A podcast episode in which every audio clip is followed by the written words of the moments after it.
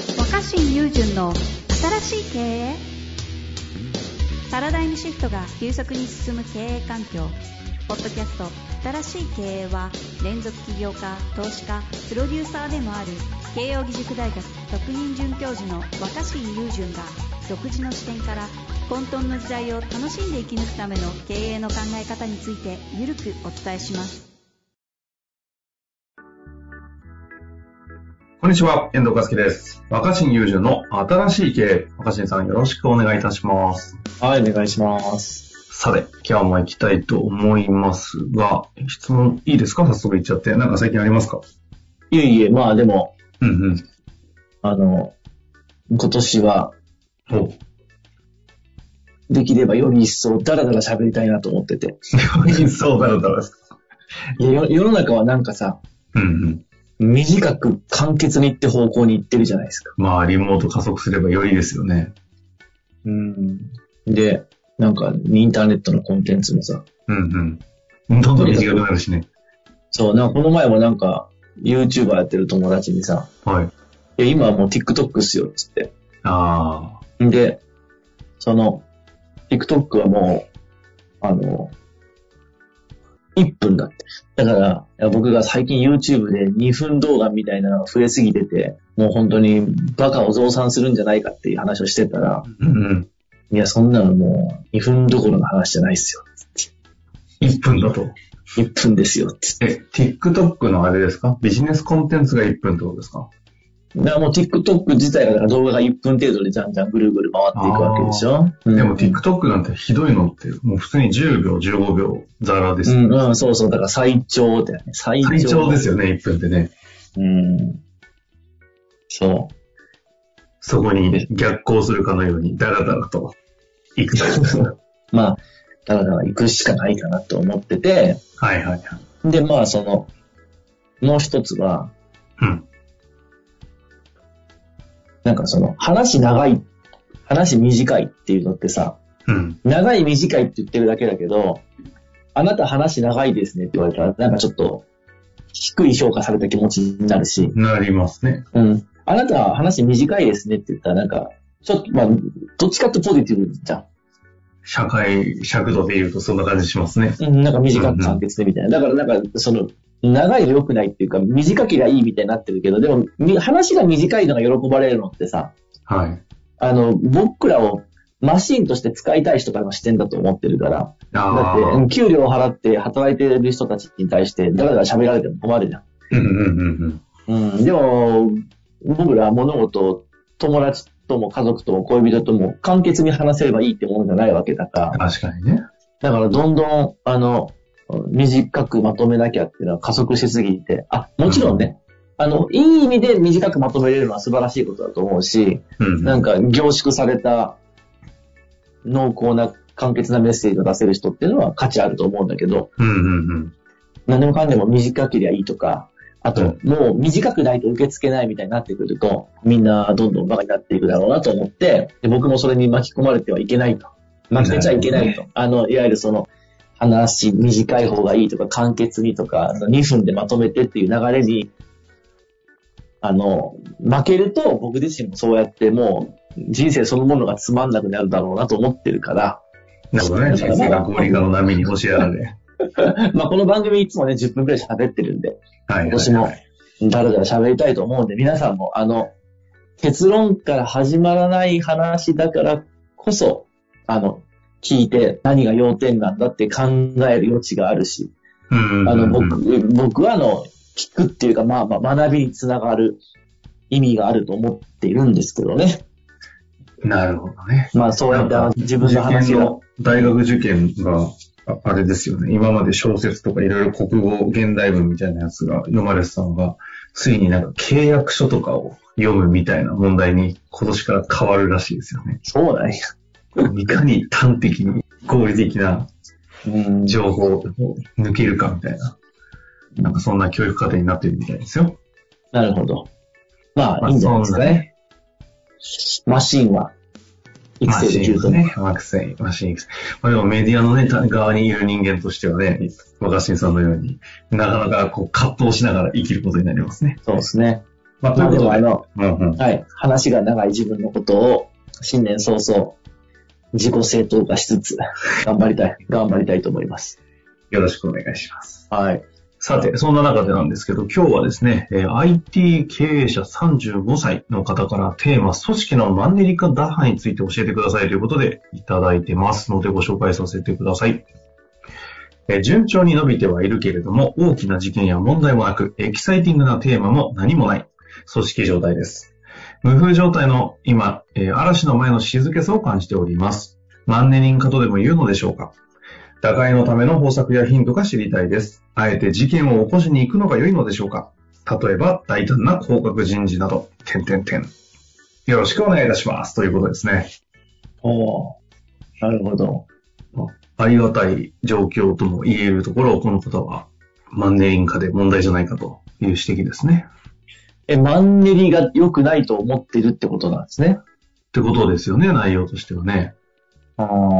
なるほ打ど。開したい。そのための方策のヒントが知りたいと。うん。あの、人がやっぱり刺激を受けて、うん。あの、成長するっていう時間は大事なんでしょうね。あの、僕が、あの、尊敬するキャリア論の先生は、うんうん組織論やキャリア論をやってる、尊敬する先生は、はい。確かこんなようなことを言ってて、あの、お互いに関わっていても、うん。関わってることで成長してるっていう実感がなくなると、うん。途端に関係はチープなものになるっていうか、そのどうでも、その人の音がどうでもよくなるって言ってて、ほうほうほうほうほう。うん、だから別にそのいい情報を与えてくれるとか、うん。メリットがあるということだけじゃなくて、一緒にいることでなんか成長につながるっていうのが、その人生でその人を必要とする、その関係を大事にする、一番の理由じゃないかと言ってる、言ってて、でこれはだから、親子とかにすごく当てはまると思ってて、うん、うん。親にとっての子供ってさ、子供の方が若いし経験浅いから、具体的に先生になって教えてくれるわけじゃないけど、でもそうんうんうのん子育てを通して子供から学ぶことが多いっていう人たくさんいるじゃん。そうですね。ういや、それはだからまさに一緒にいるとさ、想定外のことがいろいろ起きたりとか、苦しくっても目を背けることができないえー存在であるから、なんとか乗り越えようとする。だからその、うんうんうん一緒にいるだけでお互い成長してる。当然子供はもちろん日々日々日々日々成長してるし、はいはいはい。自分の子供といる大人も成長してるって、だからお互いに成長してる関係ってそこにこう愛情とか絆と言われるものが芽生えやすいって確かに。言ってて、なんかその、例えば、なんか友情とか恋愛でも冷めていくみたいなのは、そのお互いにこう新しく得る刺激とか学びがなくなると、うんうん。あの、なんていうのかな。えー軽薄化するというか、うん、な、なってくんだろうね。価値がなくなるという感じでしまうんですかね。うん、だから、マンネリ化すると不安なのは、うん多分その、なんかここにいてすごい成長してるっていう気持ちが多分薄れていくんでしょう、きっあと。ー人間はね、まあ人間ってのはめんどくさい生き物ですよね。はいはいはい。こその、その前提で考えるべきことは、うん。 こうやってね、僕は結論から話ずだらだら喋るわけだけどさ。ちゃんと報道の実践ですね。うん、いやでもまあ、そその前提が大事だと思うから、その前提で考えると、大切なのは、うん。僕は、うんマンネリ化した時に大切なのは、使い古された言葉で説明するならですよ。うん。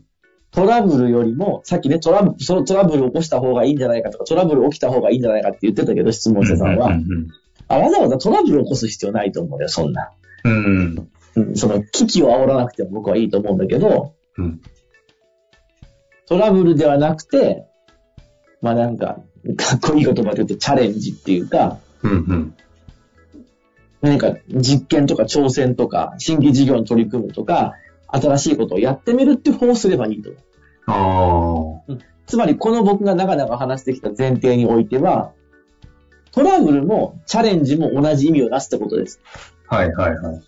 トラブルが起きると、うわーってなかったことがあって、みんなで乗り越えようとして、刺激し合って成長するじゃん。うんうん。だからまあ、トラブルって、人々のその、学びや、なんか、その、進進歩につながるから、喜ばれるわけだけど、うん、うん。無理して起こす必要全然ないと思ってて、うん、なるほど。仕方仕方なく起きるものは乗り越えればいいと思うけど、うん、うん。一方で同じような、なんとかしてみんなで頑張って乗り越えていこうとか、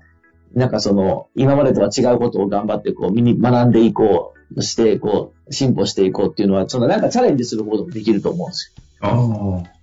うん。だから、トラブルでも起こした方がいいんでしょうかっていうぐらいだったら、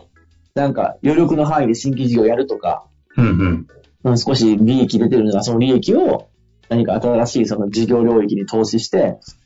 思い切ってそこに当選する。で、そこは既存の事業とは違うから、うまくいくっていう保証はないかもしれないけど、はい、はい。でも、もしうまくいったら事業拡大になるし、ああ、仮にその投資が全部うん無駄に終わったとしても、うん、うん。意図してトラブルを起こすよりは、その投資した分は少なくともその、組織やそこにいる人たちの成長につながるから、なるほどね。うん、そう関係も深まっていくと思うし、うん、うんはい。だから、僕は、余計な、その、問題や危機は煽る必要はないと思うけうどん。い、やーなるほど。うん、あの、新たなことに取り組むとか、新たなことを実験する、挑戦や実験するっていうことをすれば同じ効果が得られるんじゃないかなと思ってます。大事にしている前提において関係性の重要なものが結果的に起きる成長だとするならば、そのチャレンジとか、まあよくここに起きる、チャレンジすることによる新しさとか変化とか発見みたいなことによる、こう、そうそうそう。気づきだったりっていうのが起きるということですよね。うん、しかも、まあ、トラブルを、わざわざトラブルを起こしたら、うんトラブルを、トラブルを解決するプロセスを通して、まあ、学ぶじゃん。学ぶんだけど、トラブルを解決しても、まあ、元通りになるだけじゃん。まあもちろんですねもちろんもちろん創造性は発揮されなそううな。ん、まあ、もちろん、プラスそこに、こう、あの、学びとか成長はあると思うよ。で、絆も、トラブルも乗り越えると絆深まるんだけど、でも、まあ、ええ結果は元通りだ。で、逆に言うとこっち、新しいことをなんか挑戦する方すれば、うまくいったら、その事業拡大とかまで得られるわけじゃん。はいはいはいはい。うん。で、ダメだったとしても、まあ、その余力の範囲内でやった投資が無駄になる。けど、その分、学びや成長は残るわけで。うん。うん。だから、そっちの方で、こう、し組織内に刺激を増やすってことをすすればいいわけで。なるほどね。ただ、その、寂しがりの人がさ、やたらとそのなんかさ、気を引くためになんか、わざわざ問題を起こしたりっていうのは、組織にいるじゃん、かまってちゃんとか、トラブルメーカーって言わはれいる。はいはい。ああいう人たちってまさに愛情の気派、愛情が感じられない人たちで、誰かに構ってもらう。誰かにこうひ自分がそこにいるんだってことをじ意識してもらうために、トラブルを起こすことで愛情を確認しようとするらしいんだ。うんうん。うん。でもそれはだからマイナスな間違った方向のやり方だと思うね。確かそうにじゃな組く織的成長は果たさなそうですもんね。うん。それをわざわざ、だからマンネリ化したからといって、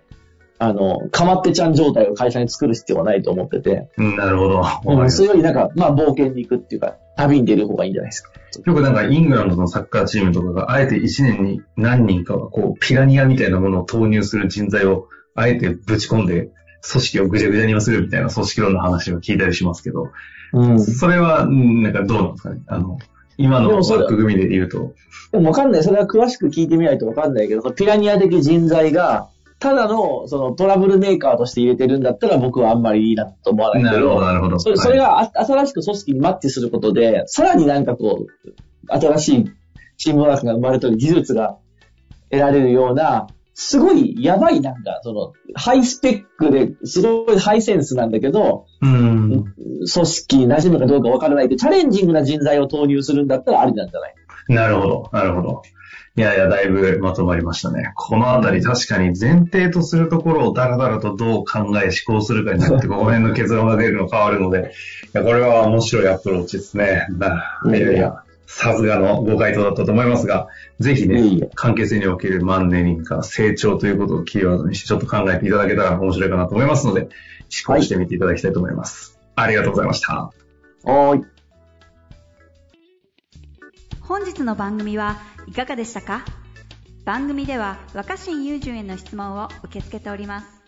ウェブ検索で「若新雄純」と入力し検索結果に出てくるオフィシャルサイト「若新ワールド」にアクセスその中の「ポッドキャスト」のバナーから質問フォームにご入力ください